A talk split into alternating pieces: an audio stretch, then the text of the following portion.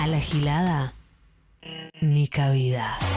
Ivana German, miércoles 20 a 21. Ni cabida. Nacional Rock.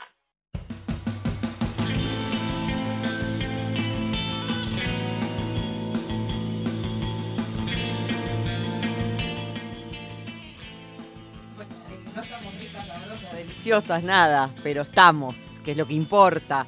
Eh, a mí se me vino, creo casi que viniendo para acá, prácticamente saliendo para acá, el bajón de la fiesta que estaba ausente, estaba, no, no se lo, no se lo sentía, no se lo percibía. De golpe entré en un pozo que ya no sé quién me saca, ya me parece que hasta el 10 de marzo no. De esta no salimos, de esta no salimos, eh, es complejo el contexto. No sé si tiene que ver con, con el rebrote. Tengo un ruido tremendo en el auricular. Ay, por favor, si alguien puede hacer algo, que alguien haga algo. Eh, no sé si es por el rebrote o por qué, pero estamos angustiados. No sé, quizás soy solo yo. De ver a mi alrededor casos y casos y casos y bueno, ya cuánto puede faltar para una bala aquí mismo eh, en el pecho. Por supuesto, de nuevo hay que cuidarse, hay que tener cuidado el viernes. Si toca pasarla soles, toca pasarla soles. Nadie, nadie ha, muer- ha muerto por eso, pero sí ha muerto mucha gente de COVID. Así que hay que, tener un poco de, de criterio y, y cuidados, bendecides por las vacunas igual. Eh, son semanas estas de ver pelis navideñas, ¿no? De, no, sigo escuchando un ruido tremendo como un zumbido imposible. Imposible, no se va a ir nunca, me parece. Igual puedo hacer el programa así, ¿eh? Eh, son semanas de, de estar todo el día ya eh, con la tele prendida y como que cuando enganchás Love Actually, aunque, aunque la odies, te quedás. Esto no sé si es de la generación on demand, que capaz no saben lo que es tener cualquier canal puesto, capaz tenés eh, Cinecanal, sigue existiendo Cinecanal, ISAT, lo que sea, tenés lo que sea, Telefe, A24 y empieza Love Actually y vos ahí te quedás. Y decís, esta película no puede ser tan boluda. Y ahí te quedás. Eh, no sé si tendrán esa sensación. Tampoco es una gran cosa para recomendar. Eh, pero nos vamos a subir esa ola, de todas formas, eh, porque para ser hater ya, ya pasamos la adolescencia, ya, ya está.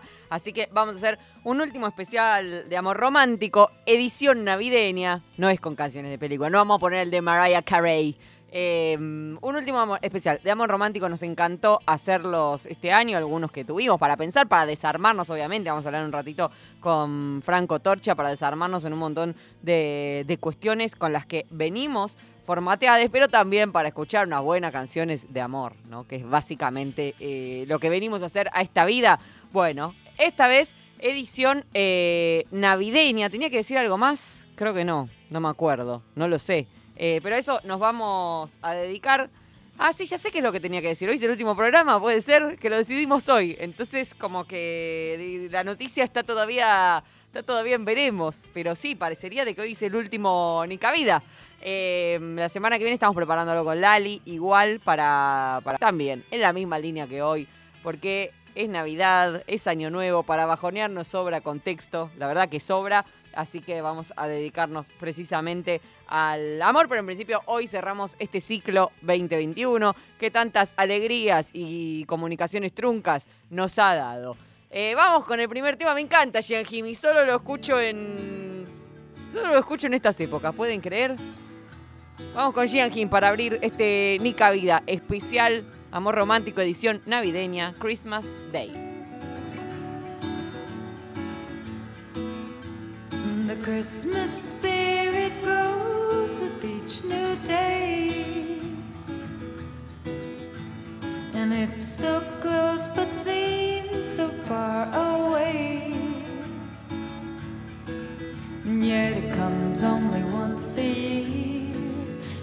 you know it, it's already here. The streets are filled with laughter, and so many hearts are gay.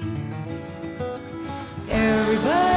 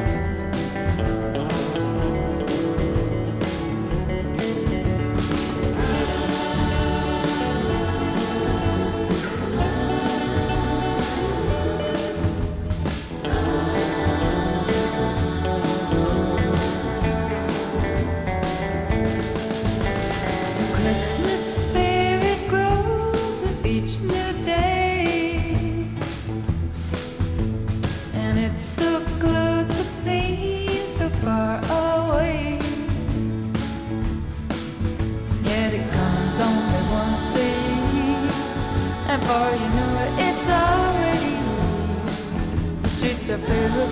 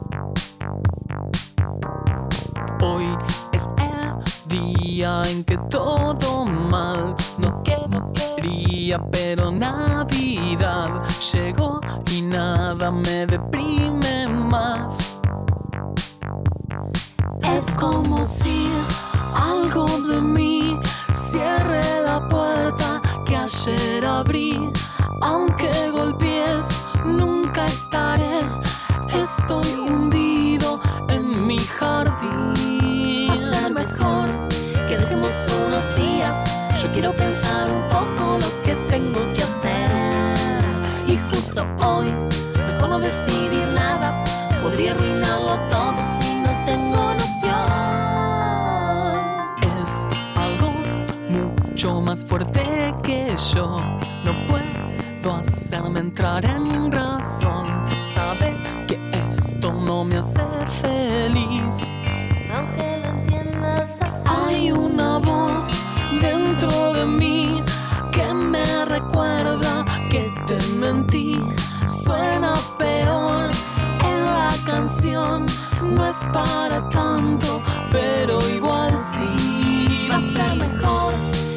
Unos días.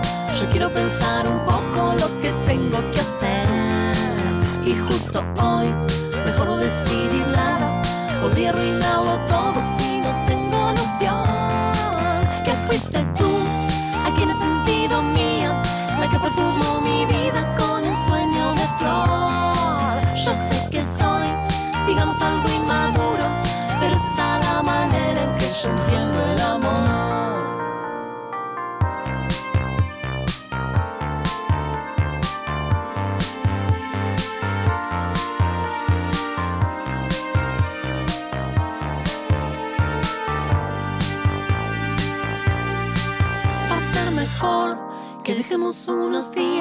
Yo quiero pensar un poco lo que tengo que hacer. Y justo hoy, mejor no decidir nada. Podría arruinarlo todo si no tengo noción. Que fuiste tú, a quien he sentido mía, la que perfumó mi vida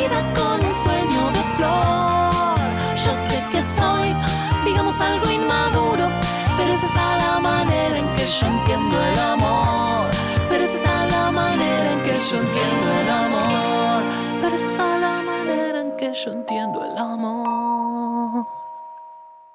Nica Vida por 937 Nacional Rock. Estamos en Twitter. Nacional Rock 937. Subí que te llevamos. La casa rodante. Sentate en el acompañante. La casa rodante. Casa rodante. Domingos de 14 a 16 con Frankie Dando. La casa rodante. Por 937 Nacional Rock. Hace la tuya. Pelear. Sufrir. Caer. Caer. Levantarse. 937 Nacional Nacional Rock. Rock. Abren un paréntesis en medio del día. Hola. ¿Qué tal? Lunes a viernes de 13 a 16. Calu Bonfante, Diego Ripoll, Nati Carulias. Hola, ¿qué tal? Divertirse la tarde está asegurado. Hola, ¿qué tal? Hola, ¿qué tal? Por 937 Nacional Rock. Hacé la tuya. WhatsApp 11 39 39 88 88. Nacional Rock. Nica Vida. Dice Jorge Lanata que tenemos feo culito. Nica Vida. Miércoles hasta las 21 por Nacional Rock. Bien, eh, estamos listos para una entrevista que en realidad él no lo sabe, pero hace un montón que estábamos con Lali diciendo, tal semana vamos a intentar esto. Y ahora está, así que se pudo. Yo venía con este bajón navideño y ahora lo veo conectado a Zoom y me da como un reconforte. Solo ya verlo, que me, da felicidad. Vamos a saludar a Franco Torcha, que, eh, bueno, muchos lo conocerán eh, como Cupido. Hace añares que conduce No se puede vivir del amor en la 1110, un personaje fundamental de nuestra forma sentimental. Así que bienvenido, Franco, a este semi-pseudo especial de amor romántico en Nica Vida. ¿Cómo estás? Ah, Ivana, muchísimas gracias. Es una presentación magnánima. Me- me- me- me- yo creo que me queda gigante, pero te súper agradezco. Muchas gracias. Dejate de no sabía nada. Me quedé no sabía corta. nada.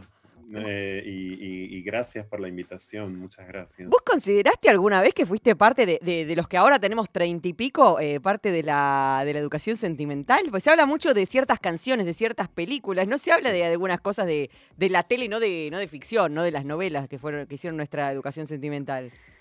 Sí, eh, nunca, nunca lo viví así. Soy absolutamente sincero en mi respuesta. Realmente nunca lo viví así, porque además Cupido era un personaje, Sí. no soy yo. No, por supuesto. Cupido quizás al principio no fue tan personaje como terminó siendo al cabo de los primeros dos o tres meses, porque ese programa fue muy exitoso de entrada. Eh, entonces yo automáticamente traté de fortalecer el personaje y que sea cada vez más alguien bastante lejano a mí. Eh, pese a que tenía o herramientas o referencias de mi propia vida, como por ejemplo mi propia madre, pero más allá de eso, eh, siempre traté de tomar distancia, fundamentalmente pensando en el día después, ¿no? pensando que el día después tenía que seguir trabajando Sí. como periodista, como productor, como lo que fuera, eh, sabiendo que iba a, a tener un fin. Pero bueno, sí, siempre tuve esta voz medio como especial, sin ser locutor, porque no lo soy, eh, que es la que en, su momento me llevó a, protagonizar ese programa y a ser la voz en off concretamente de ese programa. De paso, eh, gracias por, por la presentación también, Ivana, porque yo quiero contarte, aprovechar este momento para contarte que en marzo se cumplen 20 años de un momento muy crucial de Cupido, que fue la primera pareja gay, Sí. que se formó en el programa, pero que se formó en la televisión argentina, digamos, hasta ese momento nunca la televisión argentina, estamos hablando de marzo del 2002, había formado en vivo en un programa que no fuese un programa de ficción, ¿no? Que no fuese una telenovela o algo así, eh, una pareja gay. Y mm, eh, entonces, cuando se cumplan los 20 años de ese momento, yo voy a dejar de hablar de Cupido. Esto también quiero Qué decir. bueno. eh, Eso, eso te iba- era una de mis preguntas, ¿no? Podemos, o sea, hay un montón de cosas para hablar con vos, pero a la vez Sí. eh, lo, que, lo que trae a esta, a esta especial de hoy de amor romántico es un poco lo que convoca. Pero, Sí. eh, ¿estás harto ya de Cupido o, o te recordás No, con cariño? No, te- te- tengo un, un sinfín de, de- de- de recuerdos, te imaginarás, y tengo eh, emociones varias a- al respecto muy a menudo. Lo que eh, sí ocurrió con ese programa es que muy pocas personas como vos quizás eh, pueden ver que en efecto era un artefacto cultural como programa del 2001, del 2002, des- del 2003, sujeto digamos, a, a los estándares, a los modos, y me atrevería a decir incluso también a, la ideología o a los sentidos, ¿no? De aquellos tiempos, de aquellos años. Como luego, con el paso del tiempo, yo, bueno, pude seguir trabajando y y trabajé de periodista y hace mucho tiempo que me dedico a la diversidad sexual, como bien dijiste vos, etcétera, en la radio. Bueno, muchas veces se me juzga de manera, eh, bueno, por un lado calcada, como si el personaje fuese yo mismo, ¿no? Eh, eso me pasó y mucho. Y también fui objeto en estos últimos años de un conjunto de, de campañas digitales eh, muy, muy organizadas eh, que han dañado y mucho mi identidad, digamos, y sobre todo mi identidad digital o lo que podríamos pensar que es el derecho a la, a la identidad digital. Justamente el nombre de, de- de ese programa, que fue un problema, además de un programa, que fue siempre una, una, un ciclo rarísimo, Cupido, digamos, nunca, nunca se postuló, nunca se imaginó como un programa plano, como un programa más, como un programa Ay, se robotizó Franco. no, caño.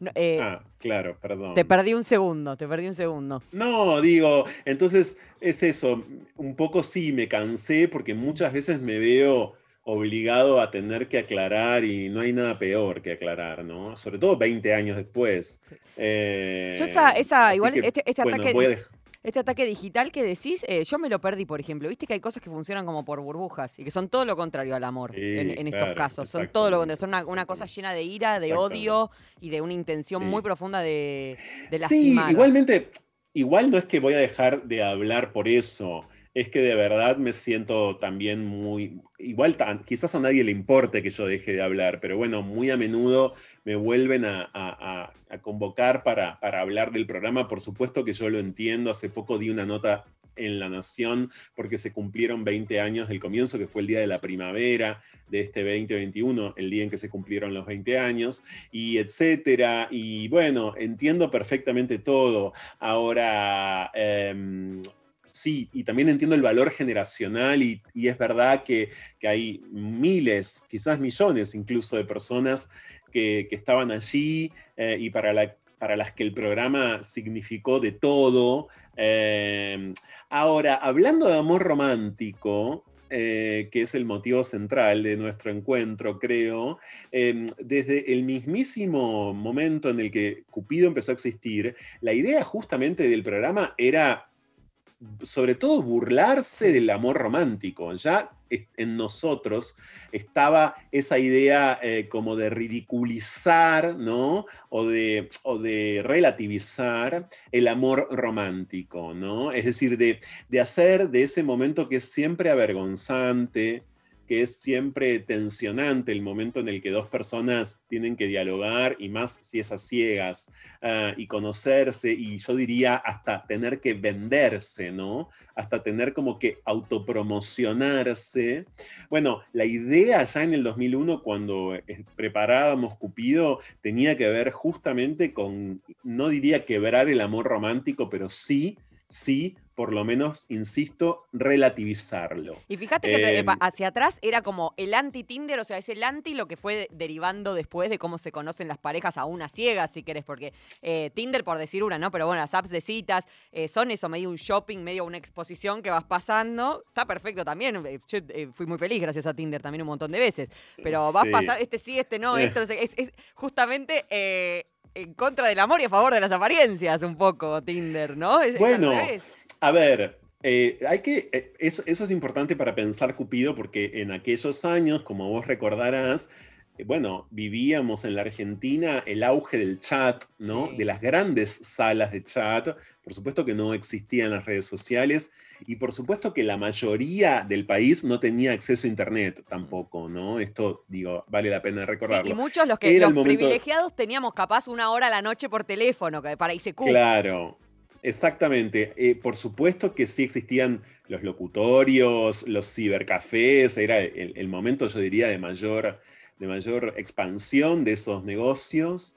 Eh, pero bueno, muy poca gente tenía. Por supuesto, no existían los teléfonos inteligentes, nada de todo esto, nada de todo esto. Sí los chats. Y de hecho, el programa surgió como una extensión televisiva de una sala de chat muy poderosa de aquellos años, que era la del sitio.com, que se llamaba CupidoNet.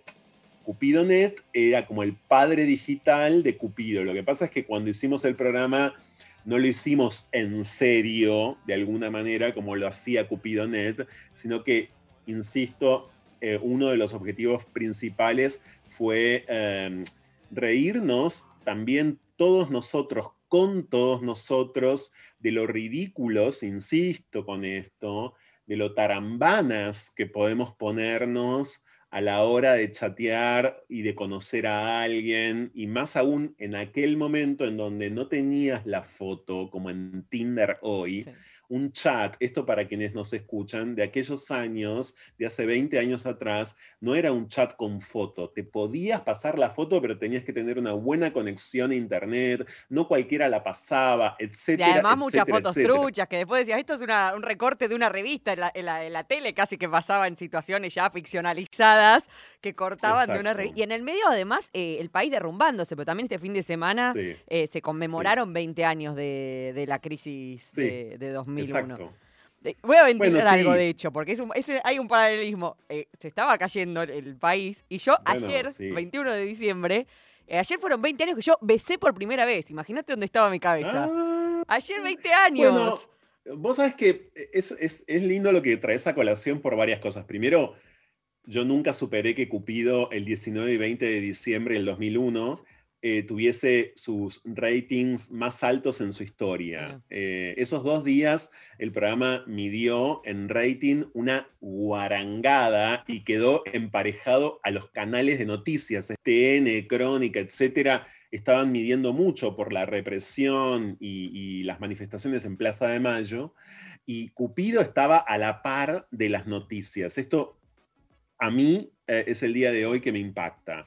Fueron, insisto, las mediciones más altas de un programa que igual medía mucho en rating, pero esos dos días tuvo realmente dos récords y nunca eh, pude explicarlo del todo, o sí, o podríamos ensayar ahora incluso una explicación, por un lado. Por otro lado, eh, esos años como tu primer beso, eh, de hecho, del día de ayer, que se cumplieron 20 años, como me contás, están llenos de historias. Hay una novela preciosa que yo recomiendo para leer y mucho de esos días y de ese año, que es la novela La intemperie de Gabriela Mazú, que es un amor entre mujeres, que es el fin de un amor eh, lesbiano eh, en, en aquellos años. Es una novela, bueno, por cierto, muy festejada, con mucha justicia, pero así como esa novela luego proliferaron, ¿no? Otro montón de relatos que tienen que ver con el modo en el que, mientras efectivamente se desestructuraba institucionalmente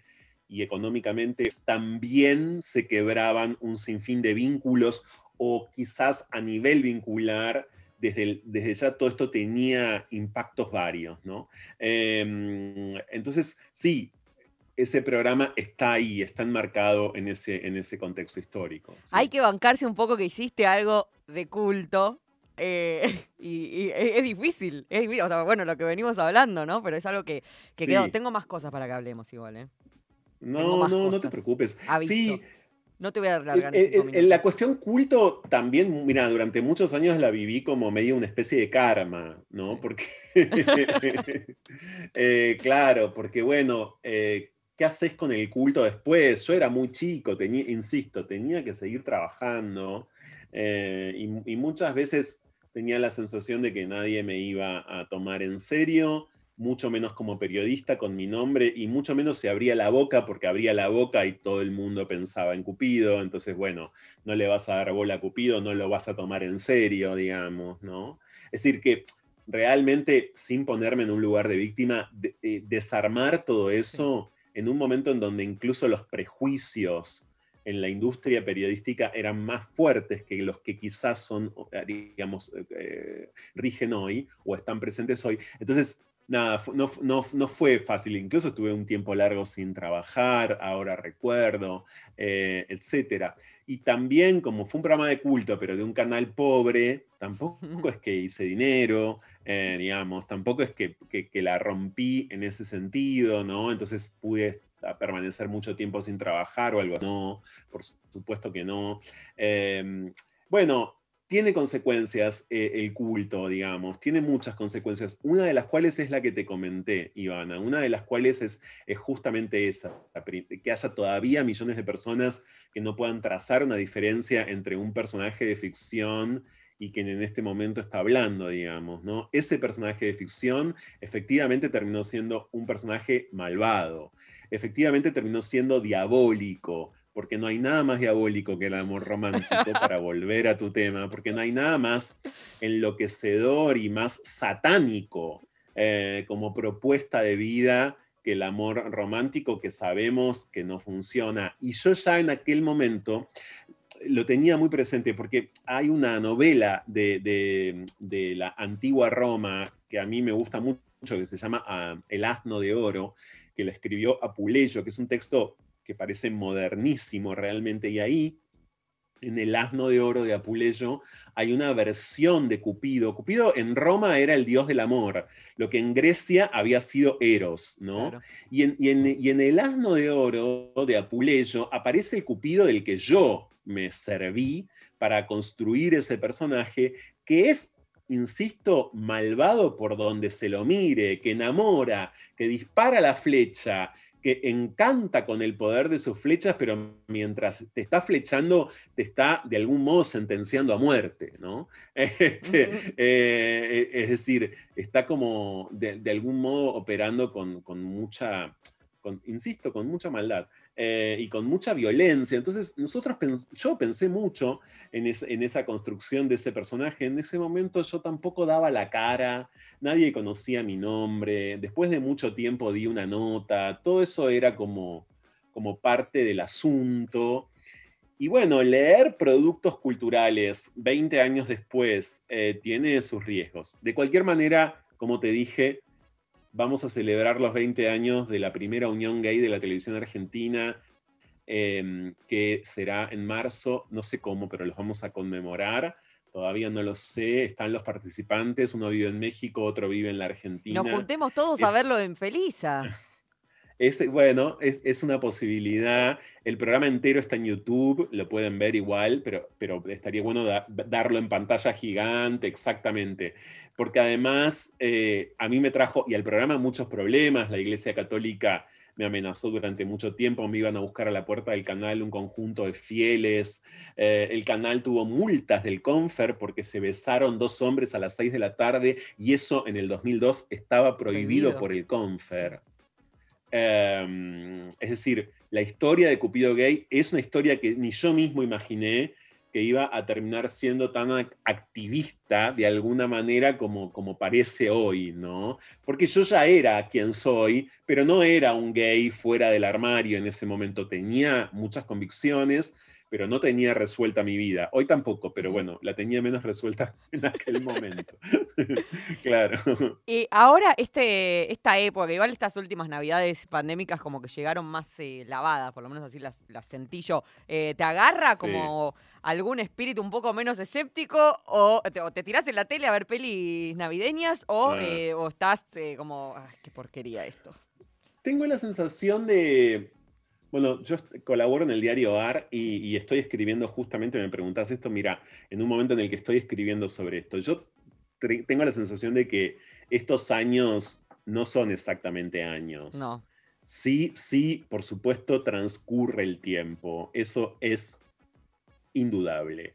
Ahora, me gustaría que, que la pandemia nos traiga, entre otros efectos, la posibilidad de medir el tiempo de otra manera.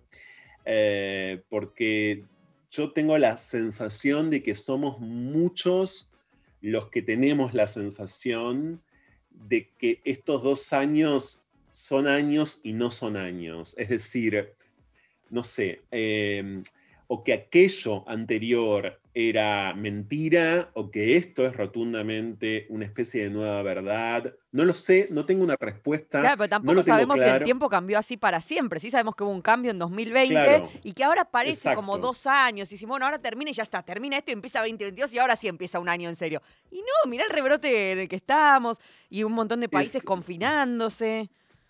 Es, por eso digo, eh, para mí debería haber cambiado el tiempo, digamos, la noción del tiempo, ¿no? la idea del tiempo. Justo estoy escribiendo sobre eso en este mismo momento eh, para, para la última columna del año eh, y, y sí, eh, tengo esa sensación porque yo no sé exactamente qué va a hacer celebrar. Ya nos pasó el año pasado, de hecho, pero ni siquiera había vacunas, ¿no? Bueno, digo... no lo sé, tengo como una sensación extraña. Y por lo, por lo demás, eh, no soy tan, tan fan de las fiestas, eh, eh, ni, tan, ni tan odiador tampoco, ¿no? De ellas. Eh, me resultan a veces un poco más divertidas que otras veces. Bueno, soy papayo Sí. y durante muchos años, mi hija hoy tiene 13 años, pero a la Navidad le volví a encontrar como cierto sentido con mi hija cuando era niña. Eh, hoy ya es puber, eh, pero cuando era niña, bueno, me sentía que tenía que quizás como atravesar ese momento y tenía más sentido para mí por ella, ¿no? Eh, ahora de vuelta, qué sé yo, no sé. Eh, no lo sé, pero tampoco me pegan del todo mal, ¿no? Tampoco me pegan del todo mal, no, no. Hay, hay un cliché que atravesamos, bueno, eh, eso, que algunos eh, que somos privilegiados por nuestra orientación sexual, por nuestro género, por un montón de cuestiones, que es decir, uy, qué paja el viernes Navidad, ¿no? Que tengo que estar con mi tío Facho, que mi vieja no sé qué. Ah, y sí. ese es nuestro cliché, ¿no? Que qué fiaca. Y sin embargo, cuando nos corremos de ese privilegio cis, podríamos decir, eh, hay mucha gente que ni siquiera, que, digamos, que, que su conflicto no es ese, es que su familia las expulsó, ¿no? Quizás eh, vos que, te dedicás a- Bueno. hace tantos años, ¿no? En, en la radio y demás a, a contar la, la diversidad, tenés más para sumar que yo, ¿no? Sobre cómo es esa... eh, cu- Cuando las fiestas son, son un bajón posta de expulsión, no un bajón de que vas a discutir en la sobremesa porque hay una antivacunas, que igual te ama, Sí, eh, que igual te amo. ¿no? O que vos lo amás. Vos sabés que tengo una amiga que está atravesando en este mismo momento ese conflicto y estuve toda la tarde hablando con ella porque no sabe cómo negociar con su hermana que es antiunas y arrastra a esa situación a sus dos hijos, una situación Sí. dramática y profundamente grave y además, eh, por supuesto, comprometedora eh, para todos. Pero em, sí, yo hace mucho tiempo que en el programa de radio empecé a trabajar con bastante fuerza a la institución familia, digamos, Sí. las cuestiones vinculadas a la institución familia, porque de un tiempo a esta parte eh, yo me empecé a dar cuenta cada vez más que como institución de los estados, yo sé que eh, estamos muy acostumbrados a creer que la familia es en parte un destino, en otra parte, bueno, eh, una formación inevitable. La ligamos en nuestro, en nuestro sistema afectivo más justamente a, algo predeterminado, no elegido eh, y muchas veces deseado, otras veces no, que a lo que también es, y la familia también es en la organización de los estados, no me quiero poner demasiado denso con esto, pero bueno, eh, en diversidad sexual ocupa hoy en el mundo un lugar muy preponderante, esto que voy a compartir ahora, es en la organización de los estados una institución cada vez más pesada. ¿Por qué? Porque como institución de los estados es la que mayor exclusión provoca, bastante comprobado si uno repasa el trabajo de las ONGs más importantes del mundo. Es decir, mucho antes que las instituciones religiosas o mucho más que el sistema educativo y más que el sistema de salud, en el mundo hoy la familia es el motor principal de la exclusión de eh, las personas LGBTIQ. Pasa en una infinidad de países del mundo y también pasa más allá del marco legal en nuestro país. Eh, cuando incluso se piensa en esos métodos mal llamados terapias de conversión, ¿no? que son esos intentos por curar Siniestro. de la homosexualidad, por ejemplo, eh, a, a- a- a la- a los homosexuales, a- o curar de la transexualidad a las personas trans, etc. Bueno, aparece la familia en un primer lugar, como incluso gobernada por las mejores intenciones, la que envía a esas personas a curaciones, aunque no parezcan curaciones. Otro aliado de esto fundamental es la psicología, todavía hoy.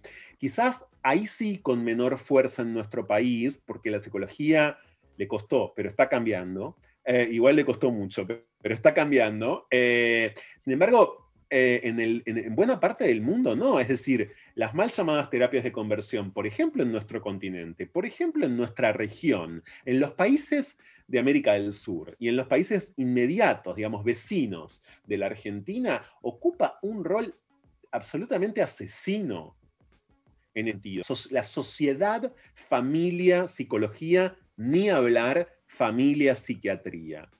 Es un aspecto, eh, como te conté, bastante trabajado, o muy trabajado, me, atrevería a decir, por las organizaciones más importantes del mundo en este momento, pero muy poco presente en el discurso social y también muy poco presente en el discurso de los activismos. No es algo que se quiera decir mucho porque es antipático, porque parece, bueno, eh, en fin, como parece, digamos, como quizás muy tirabombas, ¿no? Eh, porque, bueno, estamos más acostumbrados a pensar la violencia institucional, como dije antes, qué sé yo, no sé, la discriminación en el espacio público, en la salud, etcétera, etcétera, etcétera. Sin embargo, en las familias, en el seno de las familias ocurren cosas atroces.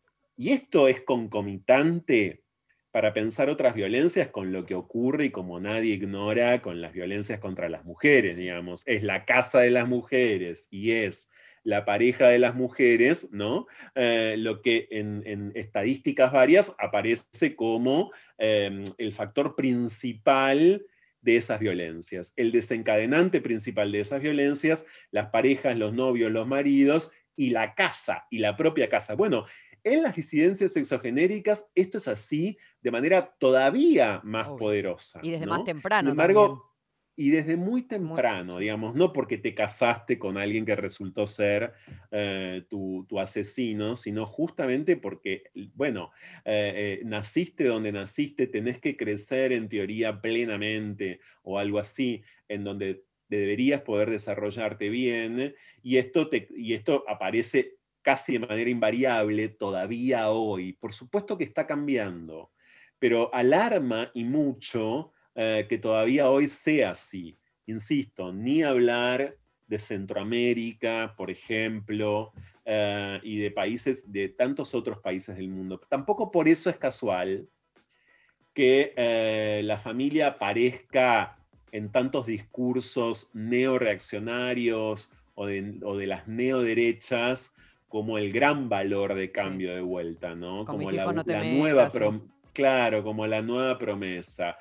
Mira, yo en esta radio quiero decirte otra cosa A ver. respecto de la identidad digital. Eh, Hace un tiempo, eh, charlando con los responsables del programa de La Garganta Poderosa, que nada, tuve la, la posibilidad de hablar con ellos y me encantó, cité al movimiento internacional con mis hijos no te metas. Y eso apareció en un tweet de La Garganta Poderosa.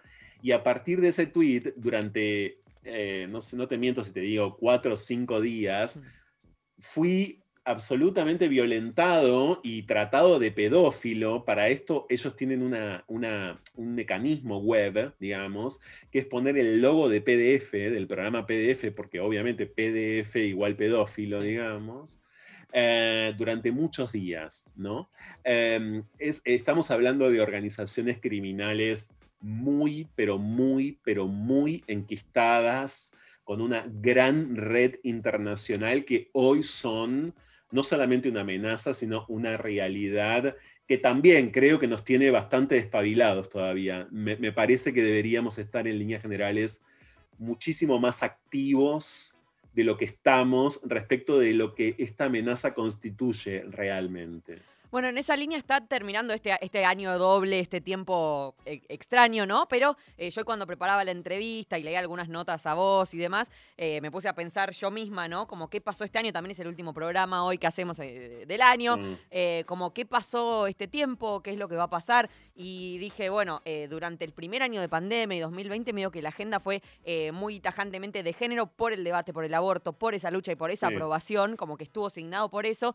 Y pensé, este año estuvo más signada por la diversidad con el cupo trans, con el DNI no binario, con el, eh, esa responsabilización absurda de que se perdieron las elecciones, que el peronismo perdió las elecciones por la agenda progre y de diversidades. Es Mm. como que me da la sensación que si tengo que englobar, digo, 2020 fue más eh, de género, de aborto, de personas con útero y eh, 2021 me pareció más de, en este tiempo que estamos ah, esbozando acá, Sí. más de diversidades. Eh, no sé si vos ves algo parecido y sobre todo cómo, cómo ves eh, hacia adelante, ¿no? Como por dónde se sigue. Yo veo medio eh, inorgánica la cosa de golpe porque también hubo un montón de, de reivindicaciones que se lograron.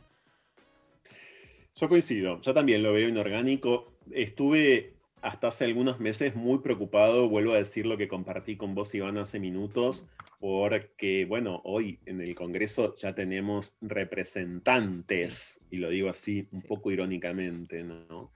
Que responden de manera automática a los neoreaccionarismos del mundo, digamos que grosso modo podríamos decir son antigénero, ¿no? Al respecto, es, es eh, insuperable un artículo de Judith Butler de hace dos meses aproximadamente en The Guardian, donde justamente Butler lo que hace es trazar con muchísima minuciosidad el mapa mundial de estos movimientos y los vasos comunicantes de estos movimientos en todo el mundo. Lo vuelvo a citar y lo recomiendo cada vez que puedo, porque eh, si bien Butler a veces es eh, difícil de leer, en ese caso, en ese artículo, no, para nada. Eh, está, está- está escrito claramente con preocupación y es esa preocupación, salvando las distancias, la que desde aquí eh, a mí moviliza. Yo veo un panorama político eh, por venir en este sentido muy preocupante, porque eh, por supuesto que es ridículo y forma parte de ese movimiento internacional decir que eh, el peronismo o el Frente de Todos pierde elecciones por estas agendas. Ya sabemos que responde efectivamente a estos parámetros discursivos de los neoreaccionarismos. Ahora bien, estos neoreaccionarismos han instalado preguntas, temas, eh, eh, están incluso imponiendo que estemos hablando de ellos, es decir, en términos eh, eh, de dominio del discurso han logrado muchísimo. Y yo lo que siento eh, es que, una vez más lo voy a decir, no estamos articulándonos como deberíamos en líneas generales, y acá hablo como periodista, pero también de algún modo como activista, eh, para poder enfrentarlos con la astucia con la que deberíamos estar, con la inteligencia quizás, con la que podríamos estar enfrentándolo. Esto, por supuesto, nos compete a todos, en mayor o menor medida, con diferente grado uh, de intensidad. Yo no tengo ninguna duda de que eh, este gobierno, como también los gobiernos anteriores del Frente de Todos, han sido, y es una obviedad lo que estoy diciendo, los gobiernos que en este sentido y en un sentido respecto concretamente del marco normativo, han hecho y mucho por las disidencias sexogenéricas y seguirán haciendo. Creo que lamentablemente este momento nos eh, obliga a pensar estrategias nuevas eh, de, neutralización de estos sectores. No estamos en líneas generales, y acá me incluyo, no por ser militante político, digo, me incluyo como periodista comprometido, eh, no estamos en líneas generales pudiendo neutralizar estos discursos, ¿no? Es que eh, es una, una, doble trampa un poco, porque también, viste, si contestás en su lógica, entras en un juego que tiene una estructura armada, como vos decís, este, este ataque, por ejemplo, claro. que sufriste de mis hijos no te metas, sí. demás, lo está estructurado sí. eso. Cualquiera que haya hablado alguna vez de cualquier libertario con mínima exposición sufrió un ataque violentísimo, después es inexorable. Sí.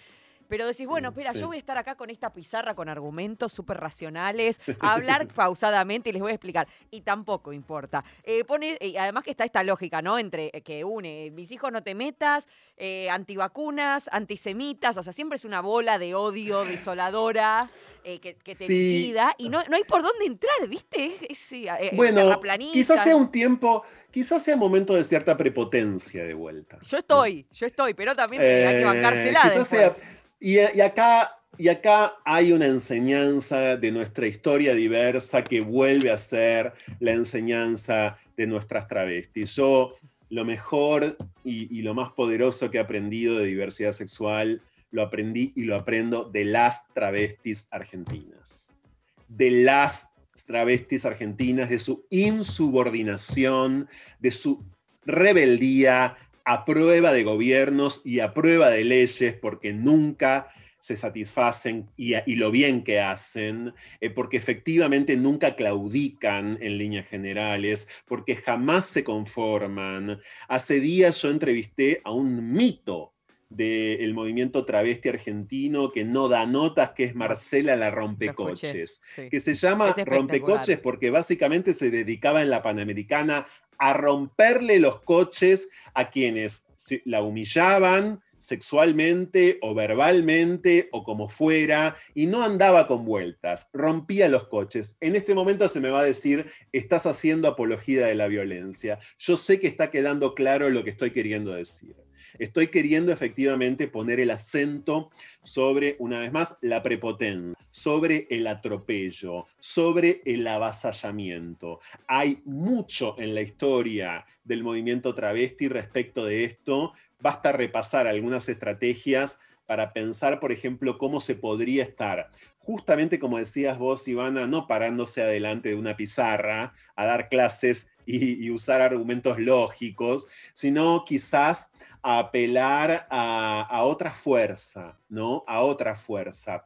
Eh, no tengo la solución definitiva. Desde mi espacio, sí, por supuesto. Yo lo hago como puedo. Yo lo hago como puedo en el periodismo. Eh, eh, lo hago como me sale, lo hago de la manera en la que, eh, bueno, en la que siento que hay que hacerlo. Una vez más, por ejemplo, estuve 10 días para que Marcela la rompecoche quiera hablar conmigo. Bueno, lo logré. Sentía que era el momento de decir, miren, en el pasado reciente de toda esta sangre derramada, hay una sobreviviente que sobrevivió por romper coches. Entonces, esto eh, eh, me parece que, que- tiene que, llamarnos la atención, eh, especialmente porque, bueno, también muchas veces las disidencias encuentran cierta comodidad, los activismos también encuentran cierta comodidad y cuando el Estado se brinda, cuando el Estado contrata, eh, bueno, todos estamos apoyándolo, por supuesto, todos además peleamos y mucho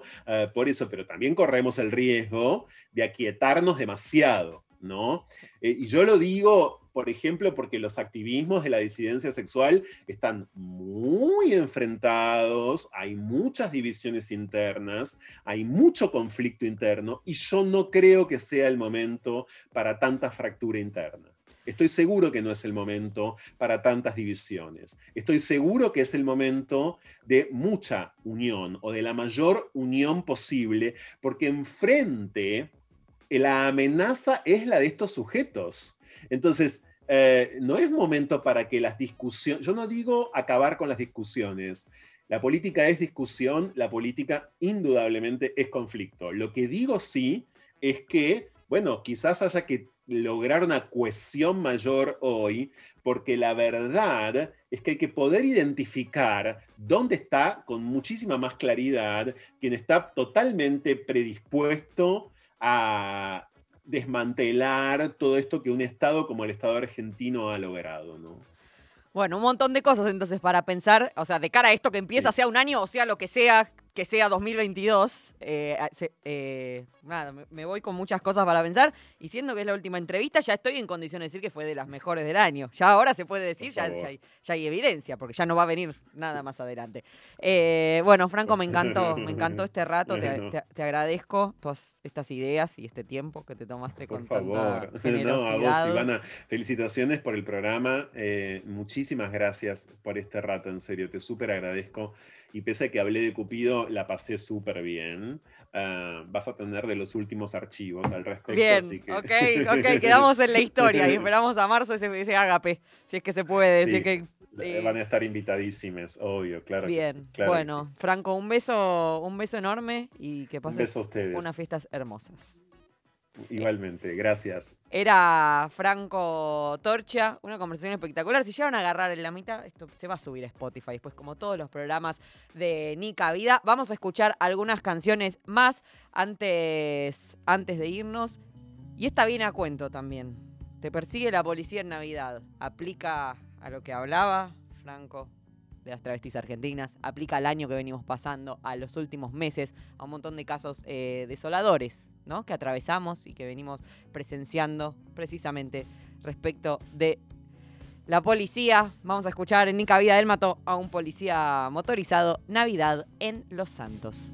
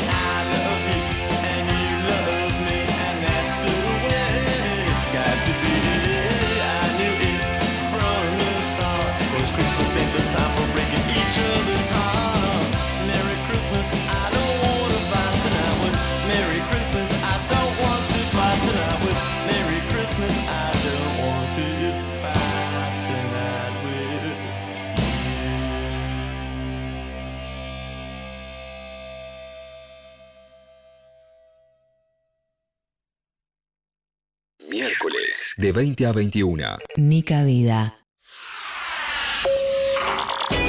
Quédate y mira para arriba. Estamos en la luna. Frankie Landón, Grisel D'Angelo y Agustín Camisa. 21 a 24. Estamos en la luna. 937. Nacional Rock. Nica Vida. Nica Vida. Bueno, así como quien no quiere la cosa, básicamente se ha terminado el año. En principio se termina eh, Nica Vida. Estamos viendo qué va a pasar el año que viene. En principio habría año que viene. No sabemos eh, en qué orden, en qué formato, en qué contexto. Entonces, igual alguna cosita va a salir la semana que viene, así que podemos conversar después. Pero por supuesto que no quiero eh, irme de aquí. Agradecerle, eh, bueno, a Miki Luzardi, por supuesto, que coordina esta radio, que, que me, sentó acá, está loca, me sentó acá y la verdad yo toda la vida había querido ser conductora en la radio. Y ahora puedo decir que soy, evidentemente. No sé si buena, pero en principio estoy. Eh, a Luis Pandini y Fran Aquino, que coordinan, barra coordinaban eh, aquí la radio, hacía que, las cosas sucedan. Eh, también medio que... Me trajo él, hay que, hay, que, hay felicitarlo esto, me trajo él, a Sus, que ahora se ocupa en el presente, ¿no? También de que las cosas sucedan, eh, Hernán Espejo, que musicalizó este programa todo el año, o casi todo el año, salvo, bueno, los, días que son de especial de amor romántico es mi responsabilidad, no es culpa de Hernán nada de lo que pase aquí, a Diego Rodríguez que se ocupó de la edición, a Martín Yamundo también en, el mismo ámbito. Eh, hoy puso en el aire el programa José Hualpa, resolvió perfecto lo de los auriculares. La verdad pensé que iba a ser todo el programa con una, con una interferencia y ninguna interferencia. Y por supuesto, eh, Lali Rombolá, que es. Es un sueño, la verdad es un sueño. Me la presentaron, va a ser tu productora, nos conocimos por mí en plena pandemia, se fumó una pandemia con una Ivana, lo cual es dificilísimo. Eh, eh, nuestra conversación de WhatsApp no paró, no aflojó ni un día, creo que no hay prácticamente un día hábil del año que no hayamos hablado, tiene una paciencia tremenda y tiene, hay una cosa muy linda que es que siempre en los grupos eh, hay momentos, cada persona atraviesa sus momentos. Hay momentos que estás más conectado, otros que estás más pinchado, y siempre como el complementarnos, y si yo me pincho, ella propone, y viceversa, y eso es, un placer trabajar así. Lali, te quiero, y gracias por este 2021 o lo que sea que haya sido este año. Maxi Romero, por supuesto, amigo de toda la vida, probablemente está escuchando esto en discoteca. Eh, una felicidad encontrarlo cada semana aquí como antaño. Eh, ¿Qué más les iba a decir? Creo que eso. La semana que viene vamos a repasar algunas cositas de otros especiales de, amor romántico. Y me manda, me hace como Macri un tomate, me hace Lali. Me hace una seña de un tomate o que decir, mira la hora que es. Pido perdón, estamos en la luna, viejo. Ya nunca entregué tarde en todo el año, viejo, un día, que es el último. Bueno, mi nombre es Ivana Sherman. La semana que viene algo va a haber a esta hora. Pero en principio en Nacional Rock nos vemos el año que viene. Cualquier cosa me encuentran en las redes. Y cerramos con que fue la primera entrevistada y la que nos inventó a todos. Hay que decirlo, nos vamos con Malena Pichot, con tu vieja, en esta Nochebuena. Tomen nota, por favor, tomen nota. Chao.